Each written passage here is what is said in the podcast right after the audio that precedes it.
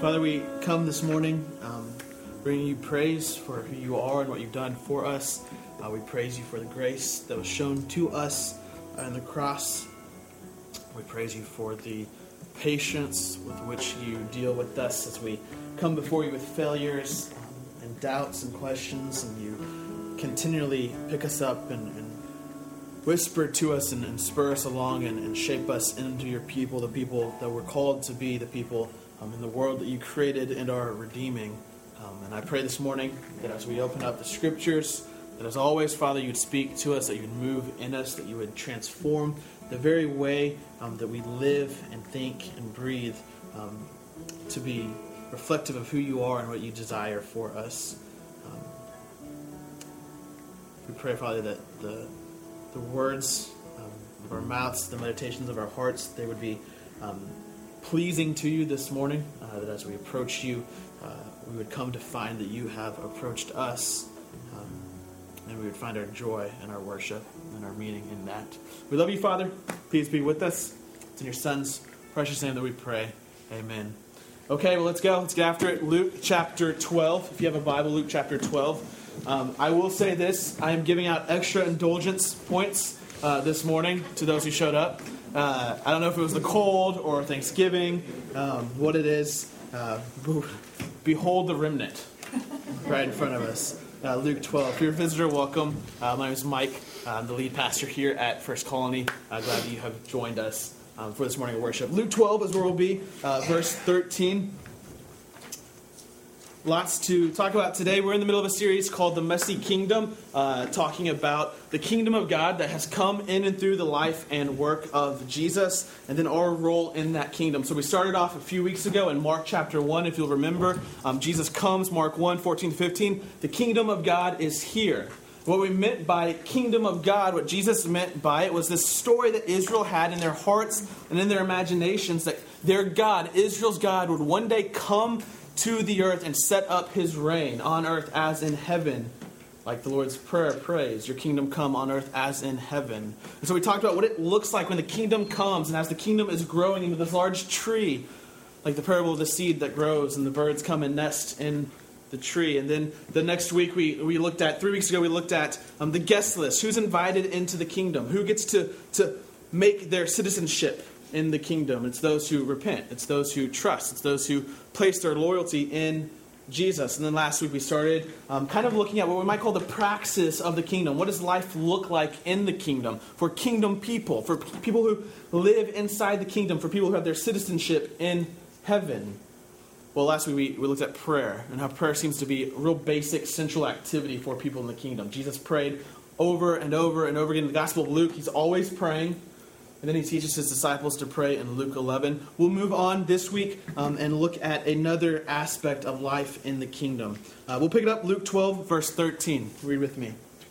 Someone in the crowd said to him, to him is Jesus, Teacher, tell my brother to divide the inheritance with me. But he said to him, Man, who made me a judge or arbitrator over you? And he said to them, Take care and be on your guard against all covetousness, for one's life does not consist in the abundance of his possessions. And he told them a parable, saying, The land of a rich man produced plentifully. And he thought to himself, What shall I do, for I have nowhere to store my crops? And he said, I'll do this I'll tear down my barns, and I'll build larger ones. And then I'll store my grain and my goods there. And I'll say to my soul, Soul, you have ample goods laid up for many years. Relax, eat, drink, and be merry.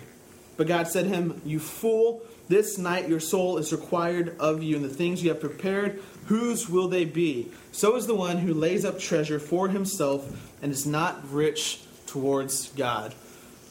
Okay, now we have to talk about money uh, if we're going to talk about the kingdom. Jesus, if you survey the Gospels, talks about money more than anything else next to the idea of the kingdom of God.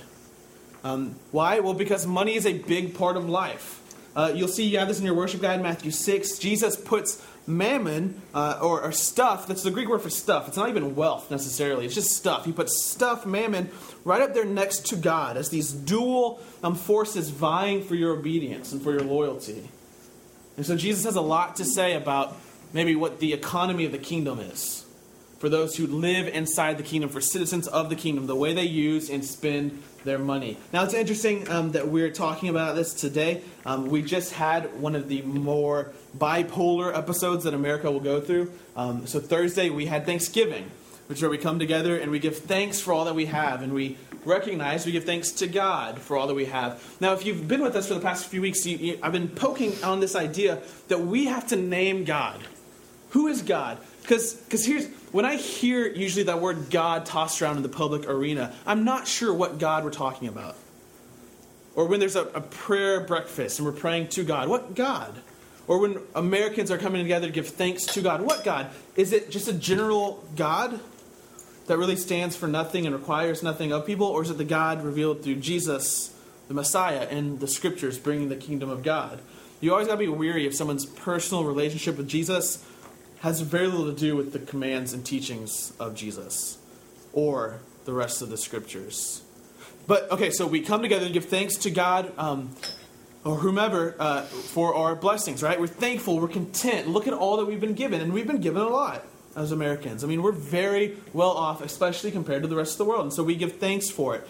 And then, literally within hours, all of America breaks, and we have Black Friday and people go crazy to get more.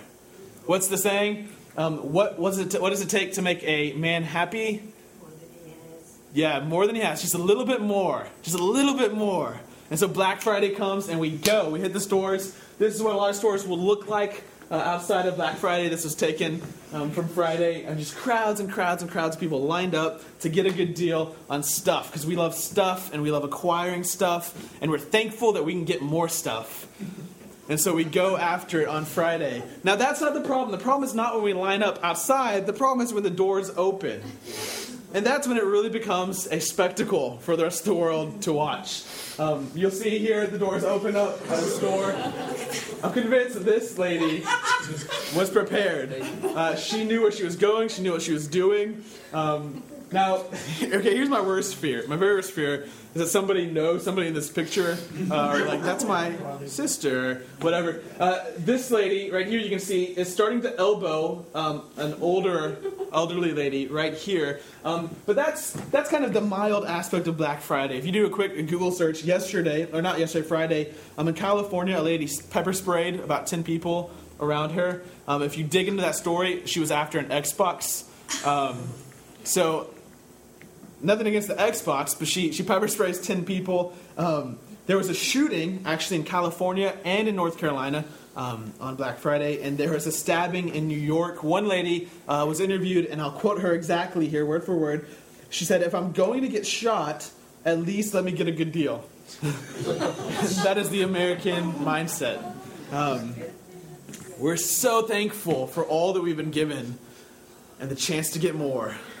And so we, we run after it. Now, with that, I think is a warning for you and I. Um, we, we don't talk about money all that much here. I mean, I've never really um, begged you for your money. Uh, if you've been here, when we do kingdom campaigns, stuff like that, uh, I get up and say, hey, will you tell us how much you want to give us? And then we do that. Because we've never been in need. Everyone, uh, our whole family, those here those aren't here, are very generous. We've never really had an issue to really kind of beg for money. Um, but when we do talk about money, I, I always want to be careful because you, I mean, try to think of it like this: a fish has a hard time recognizing the water that's around them. It's you and I breathe, but we don't think about air. And I think the way that greed has infiltrated our society is a lot like that. It's hard to separate ourselves out of that.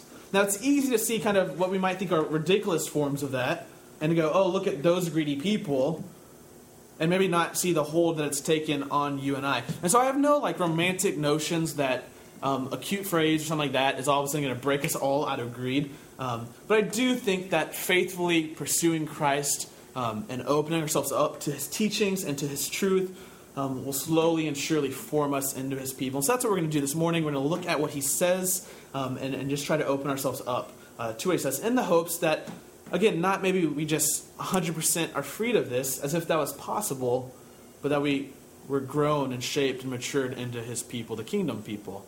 Um, I, when I got into college uh, six years ago, um, as a freshman, was given a, a command by my parents. I think it's pretty common. Uh, only spend money on tuition, books, and food. Um, and so I got there, and you know, obviously was not content with that, and so I embarked on a coming of age ritual of sorts for kids in college, uh, which I applied for and got my first credit card. Um, because you're not in college, at least in America, until you're in debt uh, and have maxed out a card or two. Um, which again, I mean, we'll get into debt. Uh, so I, I, get my card, right? I apply for it, I get it, right? Because who better to lend money to than an 18 year old um, who's on his own for the first time? And so I get my card, and it comes in the mail, um, and I open it up, and oh, I got a card, and I look at the card, and it says this Michael D. Sinner. uh, I thought, that's not a sign.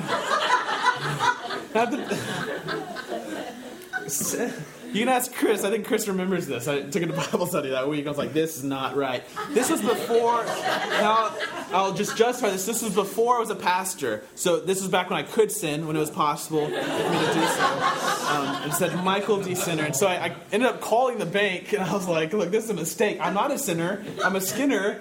I'd like you to fix this. This is a theological mistake on my credit card.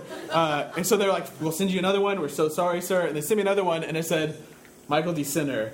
And so I, I, just accepted it and said, you know what, I'm not going to pretend anymore. Um, and so, uh, you know, I swore that I kept that card. I can't find it. I was going to bring it today uh, to show you guys. Um, so, so we got to be careful because it's not it's not a them versus us type of thing. I mean, this is the world that we live in. Okay. Um, so let's let's dig in. Let's see what's happening here. Um, verse 13. Jesus teaching. We're not too far from the Lord's prayer that He gave us. We looked at last week. Um, and then he says this, uh, or this happened. Someone in the crowd said to him, Teacher, tell my brother to divide the inheritance with me. If you remember from when we studied the prodigal son, what would happen is the firstborn in this society would get um, twice as much as the other children. Uh, so this would probably be the second-born son or the maybe the third son, um, but a younger one. And apparently his older brother's been kind of stingy with the inheritance. He doesn't want to divide the land or divide the wealth that he's been given. Um, and so it's very common in this time to go to a public teacher who had lots of authority in the eyes of the people, great crowds around him and get a ruling. And so he comes to Jesus and goes, Hey, will you put some pressure on my older brother? He's, he's defrauding me. He's, he's not being fair here. And Jesus, very interestingly, goes, I don't care. He goes, I'm not your judge. I'm not your lawyer. And then notice what happens. He, he shifts. Then he says to them, Who are the them? Most likely his disciples. Could also be the crowd. But he takes his focus away from the man. He answers the man, says, No, I'm not interested in that. And then he starts to teach, and he gives this warning Take care and be on your guard against all covetousness, for one's life does not consist in the abundance of his possessions. If you got your worship guide, here's the first thing we might say Kingdom people, people in the kingdom of God, need to take an active stance against the stuff God, we could call him.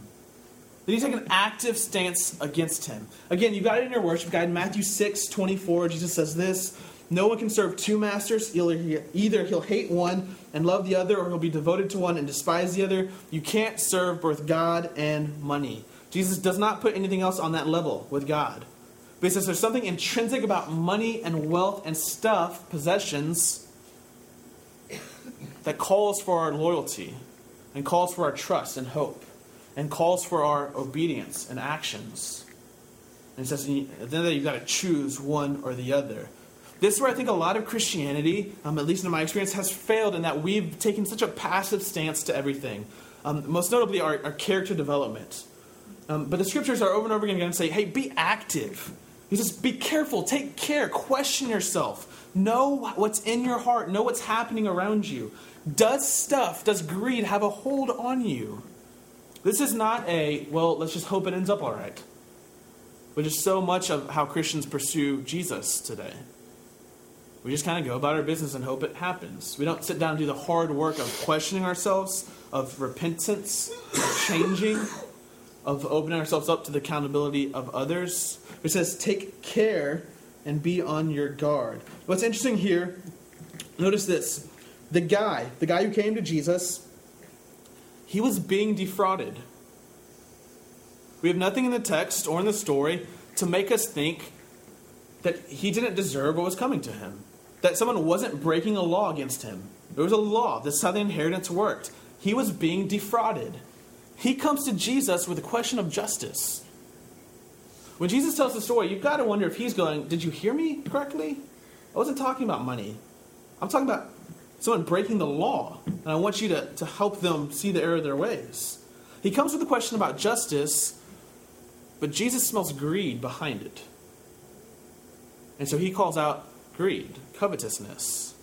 This is maybe one of the scarier things about greed. It often can disguise itself as virtue.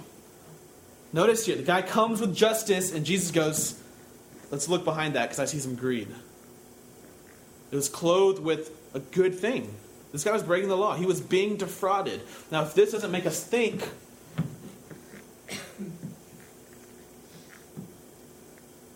Jesus, he, he sees this is good. I mean, justice. I'm being defrauded. And Jesus goes, No, you're just too concerned with what's yours and what's not yours. It's, it's kind of disguising itself as a virtue. Oftentimes we do this. I mean, we'll, we'll say, I'm discontent, I need more, I need this, I need that, and then we'll put an ultimatum on it, or we'll put a, a, then statement on it. If that, then I'd be able to worship God this way, or then I'd be able to serve Him this way, or then it would free me up to do all these type of things. We disguise it. Do you see? It's, I mean, it's deceitful. It kind of goes behind virtuous things. It's in the middle of virtuous things. And Jesus has this, this keen sense of smelling it out of the question. Will you, will you arbitrate between us? And he goes, ah, you need to be careful. Disciples, be careful, because this will get in your heart and will take a hold of you. Um, he, he says this. He, he says, Take care. Why? For, for one's life, he says, it does not consist in the abundance of his possessions. He says this, this is a, a claim about both God and man um, when you're putting so much trust in stuff or in money or in wealth. Um, we've said this before, we'll say it again. Uh, greed, according to the scriptures, is nothing more or less than idolatry. It's a lie about God, a lie about the world around us. It's idolatry. It's, it's making something ultimate that's not ultimate. It's giving something the status of God that's not God. It's worshiping and obeying something other than the God of the universe or the King of the kingdom. If you have your Bible, flip over to Colossians 3, uh, just to the right a little bit. Colossians chapter 3. I'll show you this. Paul actually makes this connection, greed and idolatry, a few times in his letters. He does in Ephesians 5. We'll look at Colossians 3, though.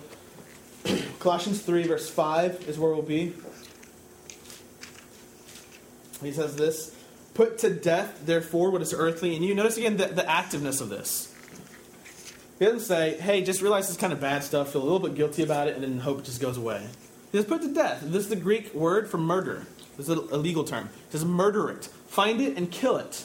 Get rid of it. He says, put to death whatever is earthly in you sexual immorality, impurity, passion, evil desire, and covetousness or greed, which is idolatry.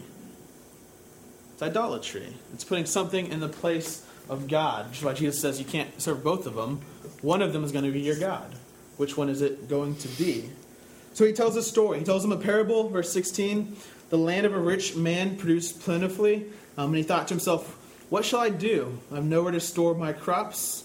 So he, he hatches a plan. He says, Here's what I'll do I'll tear down the barn I have currently, and I'll just build a huge storehouse and put everything in there, and then I'll retire. I mean, this guy is an American capitalist through and through. This is the American dream. I'm to get a lot of money and I'm to store it all to use on myself. I'm to retire and live the good life. I'm to eat and drink and be merry. I'm to be happy. I'm to be satisfied. I'm to relax. I'm to go on vacation. But he hadn't taken into account all the factors, you might say. And so God shows up. The guy's talking to his soul, which I think is a bad sign. Um, I'll say to my soul, Soul, uh, yes, soul. Uh, relax, eat, be merry. But God shows up and says, You fool, tonight I'm taking your life. Tonight your life will be gone. And what's going to happen? Two things here. One, your riches aren't going to protect you, they're not going to battle for you, they'll abandon you. And second, they won't be yours anymore. They're gone. What was the point of any of that? And Jesus, real sharply, says, So it is with anyone who lays up treasure for themselves and is not rich towards God. We might say that the story here is about the economic actions of we could call um, him a, a practical atheist. Someone who lives in such a way that God doesn't really play a factor um, in his life. Um, Again, God revealed through the scriptures, the God of Abraham, Isaac, and Jacob, the God revealed through Jesus on the cross, the God of the Christian community going forth from the time of the resurrection. Again, let's flip real quick uh, backwards this time to Psalm 14.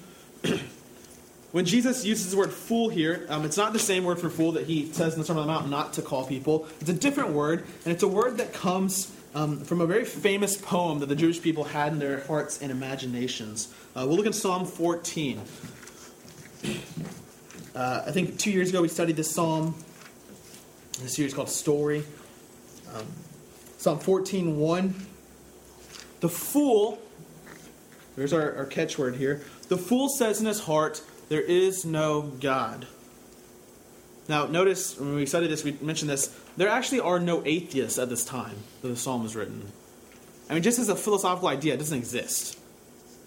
Everyone's a, a polytheist. But, but what happens here, he's saying the fool says in his heart. Now, that has always existed people who, who maybe intellectually will give verbiage to some God, but just live as if God doesn't play a factor in their decisions or their attitudes or their thoughts. So the fool, fool, says in his heart, There is no God. They're corrupt. They do abominable deeds. There's none who does good.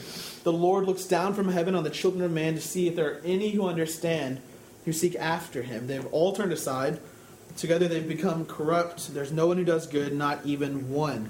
Have they no knowledge, the evildoers who eat up my people? As they eat bread, who commit injustice against other human beings, and do not call upon the Lord.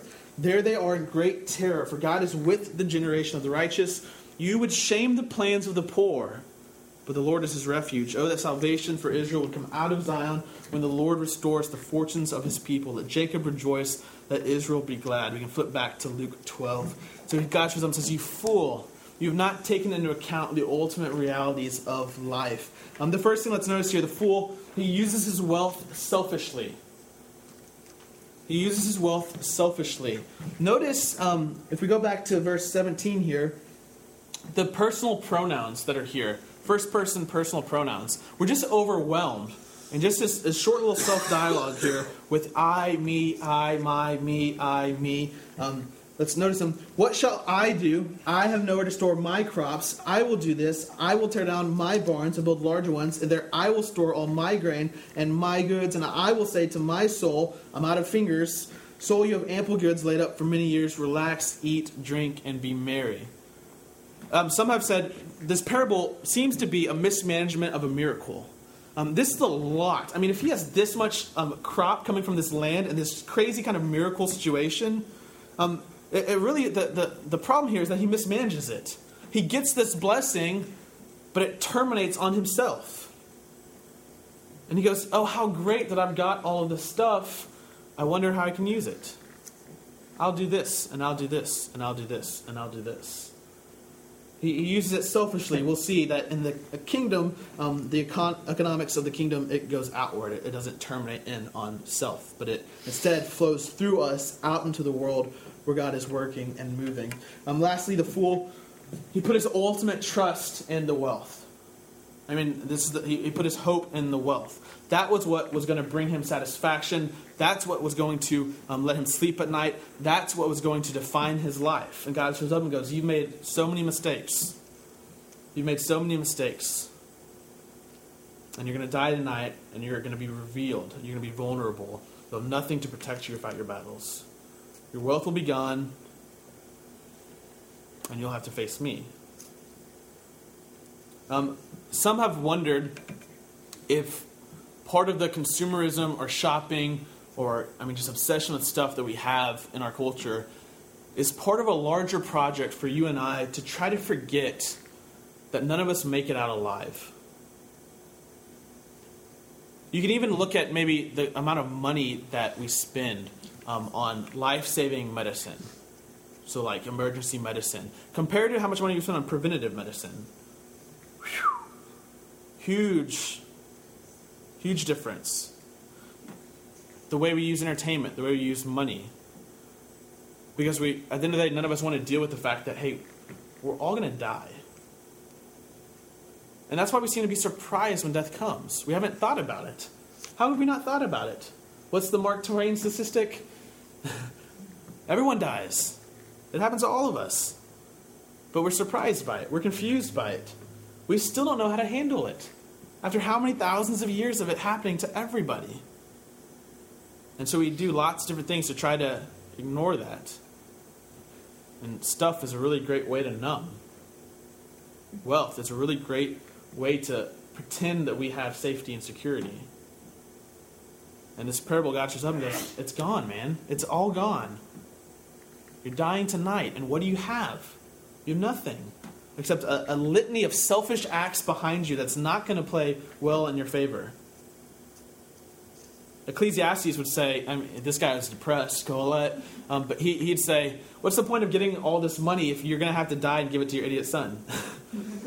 You've seen the decisions he makes. You want to give all that wealth to him? What's the point? What's the, what's the point of getting all that? It doesn't go with you, it doesn't transfer over. There's no rollover wealth into the next life. So he comes and, and he, he says, Hey, this guy, he, he put all this trust in this wealth and it, it betrayed him. And then if we could just say, I mean, just experientially, um, money doesn't cause us to eat and drink and be merry. Uh, you can look at the polls in the 1950s um, till today. Our level of living um, has just skyrocketed in America. Um, but since 1950s, Americans have not told pollsters that they're very happy.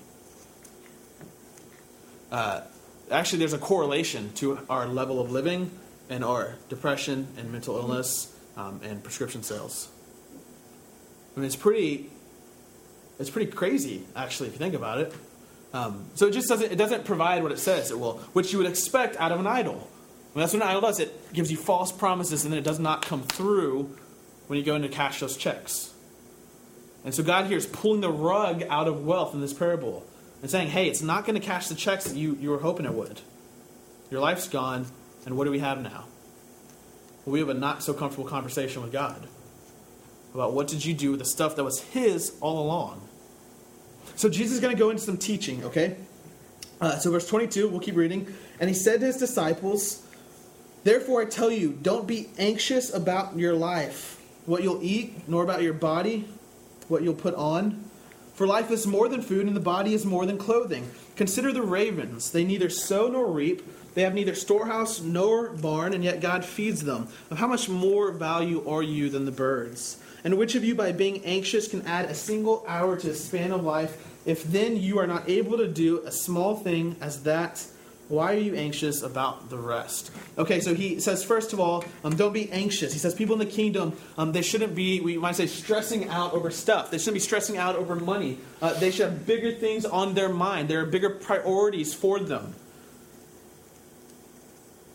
This shouldn't overwhelm us. This shouldn't be our focus. He says, don't be anxious about these things. And then he's going to he's gonna spell this out a little bit. So he gives us an example. Don't be anxious. Why? Well, look at the, the ravens. Look at these birds out here. They don't go to work. I mean, they don't have a nine to five job. Um, they don't uh, store things up. They don't have these huge savings accounts. And yet, it just seems like they get fed every day. It seems like God feeds them. It seems like there's this whole world that God just orchestrates and He provides for. Just look at them. And then here's he's going to explain the example with this next part here. He says, How much more valuable are you than the birds? And which of you, by being anxious, which of you by stressing, which of you by being overwhelmed by the stuff, adds a single hour to your life? He says, Hey, the, you're putting in this action and you're getting nothing from it. This is not cost effective for you to put in this anxiety. You're not getting anything from it. Now, we mentioned um, in the the parable of the certifiable father last week that Jesus seems to take shots at us every now and then. Um, he does it again here. He says, Which of you can't add a single hour to his life? When that's really easy for God slash me slash Holy Spirit. He says, Look, you can do whatever you want, but you're not going to add an hour to your life. Um, we can translate this I'm all for eating healthy. Um, you can eat as much broccoli as you want, and you can still get sick. And we've all, I mean, surely you know the guy who has eaten nothing but red meat three meals a day and smoked eight cigars and drank a pint of whiskey for his entire life and is in perfect health at 95. and then the health freak who has this unfortunate lethal sickness come onto them. Or, I mean, you can work out as much as you want. And again, there's nothing wrong with that. You should. You should take care of your body, those type of things. but you never know what accident might be waiting for you. He's saying you only get to control a very small portion of reality. In fact, um, I mean, all we do is really creating an illusion. I mean, it's a, it's a, it's an optical illusion. Our, our self sufficiency, our feeling of security and safety in and of ourselves and what we do and what we acquire, it's really just a, an illusion. It's, it's, a, it's a figment of our imaginations. It does not exist. Again, we're numbing ourselves to the actual reality of the world. Um, we're, we're practical atheists when we're using stuff or greed to give us this sense of security, this sense of, of well being. He says, but the, the Heavenly Father, he, he's generous, he's loving. Look at how he feeds the birds. Will he not, will he not take care of you? Will he not be generous to you? So, um, any theology or any try to uh, uh, attempt to understand wealth needs to start with this principle God is wealthy. If you want to understand wealth, you want to understand riches, the first place you have to start is God is rich. He's filthy rich. In fact, He owns everything, it's all His. Every single bit, uh, bit of it. And so we, I poke fun at this sometimes, right? Because you earned your money and I've earned the money that I have, and I work really hard for my money, and I put in 50 hour weeks, and I go do things I don't want to do, and I'm earning my paycheck. And we go before God and that, and He goes, Hey, who gave you the energy to do that? Who gave you the body to do that? Who gave you the mind to do all of that? I mean, none of us were in the room going, I'd like America in 1988. Uh, I'd like a sharp mind. I'd like a very pretty face um, that would be able to put in public. Um, uh, it's just out of it's out of our hands. He, he owns it all. The, the scriptures say in Psalms that the cattle on a thousand hills is the Lord's. You know, it's all His. He's wealthy. And, so uh, Acts, uh, Paul and Acts would go, hey, what has He ever needed from you? Like, when has He ever called up Mike Skinner and gone, hey, bro, could you loan me some cash? I want to do this over here, but I'm short. Hey, can you give me some supplies over here? No, it's, it's His. We don't serve Him. He's not served by us as if He needed anything. So he's the one who's wealthy. He's the one who's generous. And he's saying, look at, I mean, you see, he's provided us with so much. He's been so generous to us. And here we might go. Um, doesn't seem like it. If, according to statistics, about a billion people right now are on the verge of starvation. Uh, if, according to statistics, um, and the tens of thousands, probably around 40,000, either today or tomorrow, will die from uh, something that we can easily fix starvation or like a really easy disease. We have pills for it. we buy them with a couple cents. Know, it doesn't look very generous. And then I think Psalm 14 would go, Hey, fool, you have it. You're the one who screwed it up. There was more than enough for everybody. There was more than enough. Unfortunately, um, there's a country um, in the universe right now who spends four times as much as the rest of the world on them. Unfortunately, what's happened is, is rich people have taken a lot and poor people have been left with little. That's not a political statement, that's a scriptural statement. You look through the entire scriptures, and God is over and over again. We went through the book of Micah two years ago. I mean, here's my worry I'm, I'm cast as like a leftist by saying this. No, I'm, I'm, I'm re- trying to read the Bible, and God's going, there should not be this gap here. I've been generous to everybody. You don't hoard it.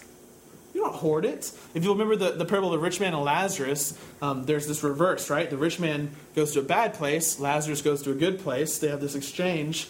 Um, and we misread the parable thinking it's about heaven or hell. It's not. It's about the brothers who are still alive who need to find out hey, you better live on earth as in heaven. You better not ignore the poor guy outside your gate. Because what will happen is the fortunes will be reversed. That's what the kingdom is about to bring God's reign and rule to earth as in heaven. He does not desire for his generosity to be exploited by a few. Says, Look at the Father. Look how generous he is. Don't be anxious. If you're in the kingdom, don't be anxious. Don't worry. Don't stress out about that. Um, one of the things we've done, uh, and, and you see this on Black Friday, I was reading an article by a psychologist about this. Uh, it's called Consumerism Anxiety um, which is where people of affluence, which would be you and I, uh, and you see this on Black Friday, we sometimes take desires and make them needs. Okay, so we've all heard that from our mom, right? Do you really need that or do you want that? Um, but we do this on a big level and we don't realize it. So we go into fight or flight or really stressed out about things that aren't actually life or death to us. I mean, I hear this all the time, and I do it all the time. Oh, I just need that. You don't need that. I mean, so in the 1950s, again, um, that was when kind of things started to change in a big, dramatic way. Um, the average household uh, was less than um, half of what our average houses are, and the families were bigger. And you would very easily have four or five children in a two bedroom house. Psychologically, most of us can't deal with that. I mean, we can't even wrap our minds around how that's possible. And that's not a tribute to how crazy those people were. It's a tribute to how much we've been entrapped by this thinking more and more and bigger and bigger and bigger. And if we have it, why not use it? I mean, you watch these TV shows, I'm pregnant, so let's get a bigger house. You had a nice house, but okay. Why? Because we have it, so we're going to use it. I, me, my. What am I going to do with this money? And Jesus is reversing he's flipping it upside down in the kingdom. That's not what it's about, he says. So he says, consider the, the ravens, consider your actual effectiveness um, in providing for yourself. He'll go on to say, um, verse 27, another example, consider the lilies, how they grow. They neither toil nor spin, yet I tell you, even Solomon in all of his glory was not arrayed like one of these. This is real interesting. He, he connects nature, this I mean, this is not nature mysticism. Sometimes people try to paint Jesus, particularly in passages like this, going, oh, just look how good nature is and how beautiful and divine nature is, and we should just be like the lilies. Well, no, he's comparing how beautiful is how God's provided to him to King Solomon with a huge court, with all this gold, with a kingdom that was flourishing in wealth. As they followed God, when they stopped, punishment came towards them. Just say, compare how God does this. How much more how much more than grass that's going to be burnt, it's going to die? How much more is He going to feed you? How much more does He want to clothe you? He says, Don't seek. So here we have uh, two opposite things. He says, Don't seek after what you are to eat or what you are to drink, nor be worried, for all the nations seek after these things. And your Father knows that you need them. Instead, seek His kingdom, and these things will be added to you. So, kingdom people have their priorities rearranged. Instead of seeking these things, they instead are freed up by the generosity of God, a correct understanding of Him, of the world, and of the kingdom to seek something that's more important. This is a very important distinction. Um, I want you to follow me on this, this thought here, okay? Follow me because there's just tiny little words that's going to make it work or not work. The church doesn't have an economic option to the world. We don't have an economic plan to give to the world. We are the economic plan the world needs. Do you follow the little? We don't. We don't have an option to give them. This is how you should do it. It would work better. We are the option. Why? Because it's only in the kingdom. It's only with a regenerate heart. It's only with seeing and worshiping the generosity of God that one is freed up to do such things. If you don't understand that God is in control, if you don't understand that He's generous, if you don't understand that He's doing something and you're involved and He's going to take care of you, then you better seek after those things. Because no one else is going to look after you.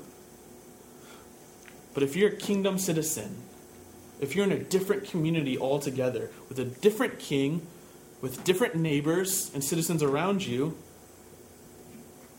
and your hands start opening, you're freed. It's not necessarily something we can give as some sort of foreign policy, it's something we do. It's people who we are. A kingdom has citizens. A kingdom has politics, a kingdom has economics. This is the economy of the kingdom. We have a different priority because we look at our king.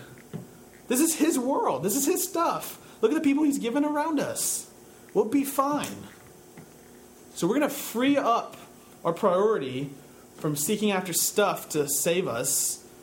And we're going to go after what he cares about his kingdom. And man, darned it if he doesn't provide for us. So we, we shift our priorities here. The kingdom replaces selfishness with generosity. He says, Sell your possessions, give to the needy. Um, this is one of the most radical things about the kingdom. Um, most people not only uh, think, well, most people think charity is giving extra. So I give extra off the top what I don't need. Um, but the early church would actually sacrifice to give.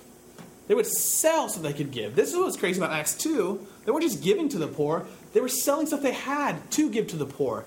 Uh, if you read through the history books, um, the early Christians had this practice, uh, a well known practice. They would do this they would sell themselves into slavery and give the money to the poor.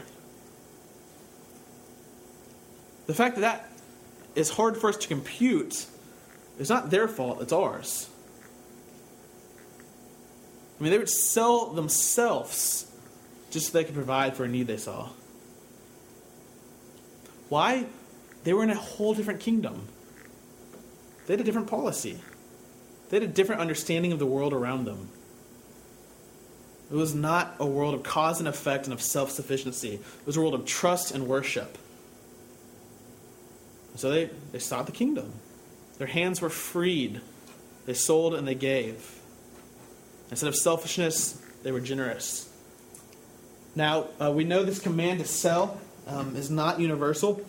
There were early Christians we know of in this time and in the early church in Acts who still had um, large amounts of wealth. In fact, they were usually the ones taking care of the people who sold everything uh, and gave it to the poor. But here's the problem. Here's why I, I, don't even think that's worth mentioning to you and I. What happens as soon as you put a but after the command is you've created an exception, and in a culture like ours, everybody at once, at the same time, steps into the exception. Sacrifice and give to the needy. But not everybody has to do it. All of a sudden, everybody is the exception. And there's a few crazy people who are like, let's try this out. I mean, that's why it's almost not even worth mentioning in our culture.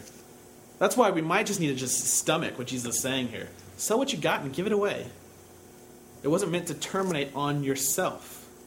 Which is one of the problems with this guy in the parable. He gets this huge bounty of blessing, and he doesn't it doesn't occur to him to give it to the people around him.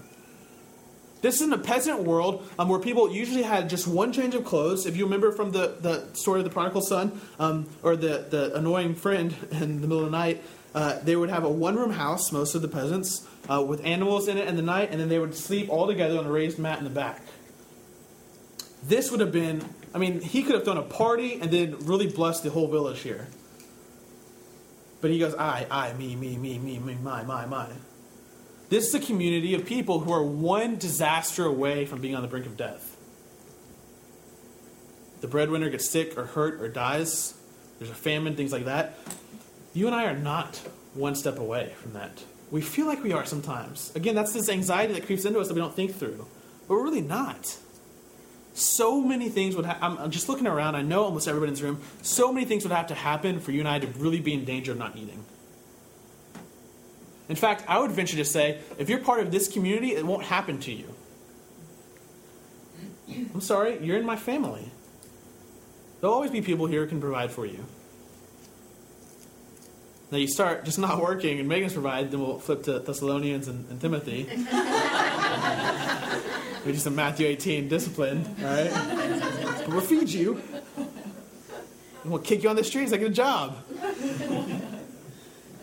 We're not we're not a step away. Here's another thing I'll just point out. We're going to wrap it up soon because I don't want to go an hour like last week. Um, but uh, I mean, just compare this different audience to our audience, to our society. Um, this example of a guy building a storage unit was kind of like an absurd example to these people. It's kind of like a, how crazy would that be? He has all that wealth and he builds a barn to put it in? But walk with me 2,000 years over to a continent called North America, and we do this habitually. I mean, we we're, we're no longer asked to enter into the parable, we are the parable. There are 52,000 self storage units in America right now, and the number's growing. And it's actually the fastest growing um, industry of profit. Over $23 billion were earned last year in self storage, in the self storage industry. More than Hollywood. Now, the numbers might be skewed a if you want to be fair, because there's not much. I mean, it's easy to get a big profit when all you do is just have a, a building there, right? And there's not a lot of expenses for those people. But the fastest growing industry. And can I tell you, um, when I was in Kenya, those folks had a hard time understanding that I ate something different every night. They couldn't compute the fact that we would have just warehouses full of stuff we're not using. So this is, I mean, again, just so. a word of caution to us. Hum, let's humble ourselves when we go to this text and say, it's going it's to be hard for us to really get there. We're going to have to gradually and slowly open ourselves up and submit ourselves to the risen one to be shaped into his people. But he's saying, hey, things work differently in the kingdom. There's just a different way that we spend and use and see our money. There's just a different way altogether. And it's not necessarily a way we can make other people follow. No, it's the way that comes from worshiping the risen God. This is just what happens in the kingdom. That's how we live. Um, we'll, say this we're blessed to be a blessing. God's blessings to us don't and should not terminate on ourselves. They should extend, um, extended, be extended outwards into the people around us. We should be a conduit of His blessings and power and grace to the people around us. You can go back all the way to the beginning of God's plan of salvation, Genesis 12, verse 3. God calls Israel through Abraham and says, I'm going to bless the whole world by blessing you. And Israel does their best. Not so hot. And Jesus, if you remember, um, calls a new Israel, the 12 around him, give them the same task. I'm going to bless you, you're going to bless everybody. That's why he says, hey, good news for the poor. Why? Because there's a group of people who are going to provide for you, who are going to seek justice, who are going to look after you. Good news. That's the good news. We're the good news. The good news is, hey, there's a group of people who are in a different kingdom altogether. And this kingdom brings light and hope and truth and beauty to the entire world. We're blessed to be a blessing. And lastly, he says, don't store up um, money bags, don't store up treasures that are going to rot away, are going to be stolen. Instead, invest in the heavens, invest in eternal things Again, here, let's not try to play the afterlife thing, okay? Remember, the whole point of the kingdom is that heaven's coming to earth now. So this is not we're throwing away money and just hoping um, that when we die, it'll all pan out for us. This is tangible treasure. We hold, we see, we enjoy it now. It's just in a whole different realm than things of the earth. Instead of investing in us, we invest in kingdom projects. We invest in kingdom work. We invest in blessing. We invest in seeking justice. We invest in healing. That's what a treasure in heaven is. It's not something that we won't see or experience or enjoy until we die. It's investing in the reign of God here and now. It's just a different type of treasure. And Jesus is going, if you really like investing, I mean, that's the smart investment. That's, that's, the, that's, the, that's the one that's going to last for you. That's, one, that's the one that's going to work best for you. Okay, we'll wrap it up. If you look at your worship guide, uh, we've got kingdom implementation stuff on here, just like last week. I'd be interested to know if you did some of the prayer stuff we had, how it went for you. I found myself a couple times telling someone I'd pray for them. They'd be like, "Oh, I got to pray for them." I, I, really do. I just preach on that. Uh, you got here. Um, find two or three ways that God blesses you this week, and then actively turn those into tangible blessings for others. So maybe not even ways that you've already been blessed, but find two, or three ways this week God blesses you in a new way and then go, now how can I make that blessing a tangible blessing for somebody else? How can they be blessed because I was blessed? How can I how can I let that flow out of me? Um, another question. This should be a really easy one for us to tackle. Are you a practical atheist? Is your budget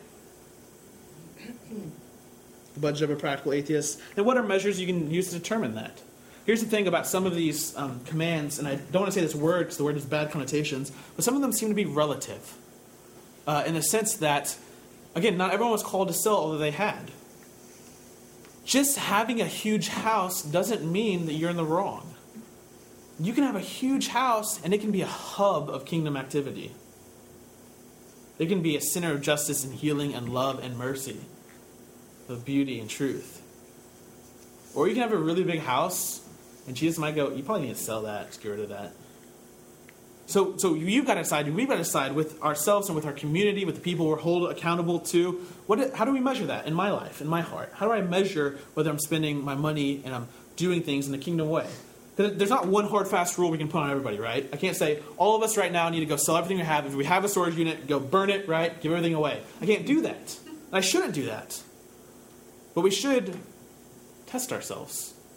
We should, as Jesus says, take care, be careful that this hasn't happened to us, or at least it doesn't continue to happen. Um, the last one, for one day, maybe a whole week if you're courageous, keep a greed idol scrapbook. Uh, and so, what we want to do is take written notice of the presence of greed or consumerism in our heart or thoughts throughout the day. So, we're going around and go, man, I'm just in a bad mood for an hour because I feel like God has not provided me this and I really want this. I'm going to write it down. I'm feeling real discontent. Or I was really envious of that. You know what? I just wanted to go buy something today. I don't even know why. I don't need it. I just want to go buy something. Just take a quick little journal. Just jot it down real quick. And then maybe reflect on your observations. What was happening there?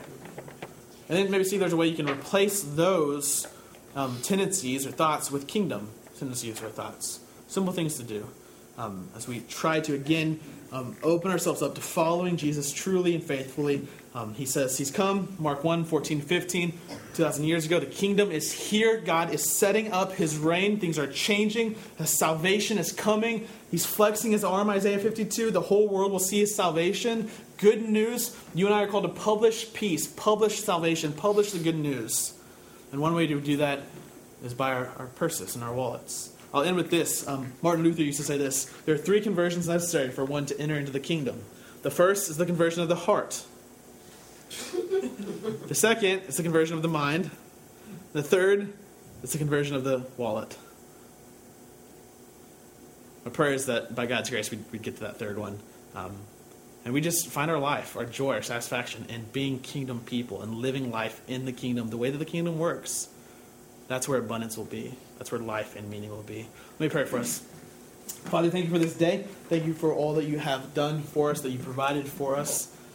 I pray today that you would open up our eyes to see your generosity, to see your wealth, the way that you provided for us. And I pray that, as always, we would continue to be shaped by your Spirit into the people that you called us to be. Send us out into the world to be your light, to be your salt.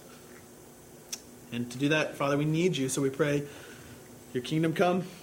Give us our bread. Forgive us. Let us forgive others. And help us. We love you. We need you, Father. It's in your Son's name that we pray. Amen. We'll not participate in communion here at First Colony. We do this every week. The table is open to all who would come um, in an act of worship and recognition of the sacrifice that was given for us, the free gift given out of the generosity of God's grace. So we come to remember the risen one, the crucified one, the one who gave his life for our life.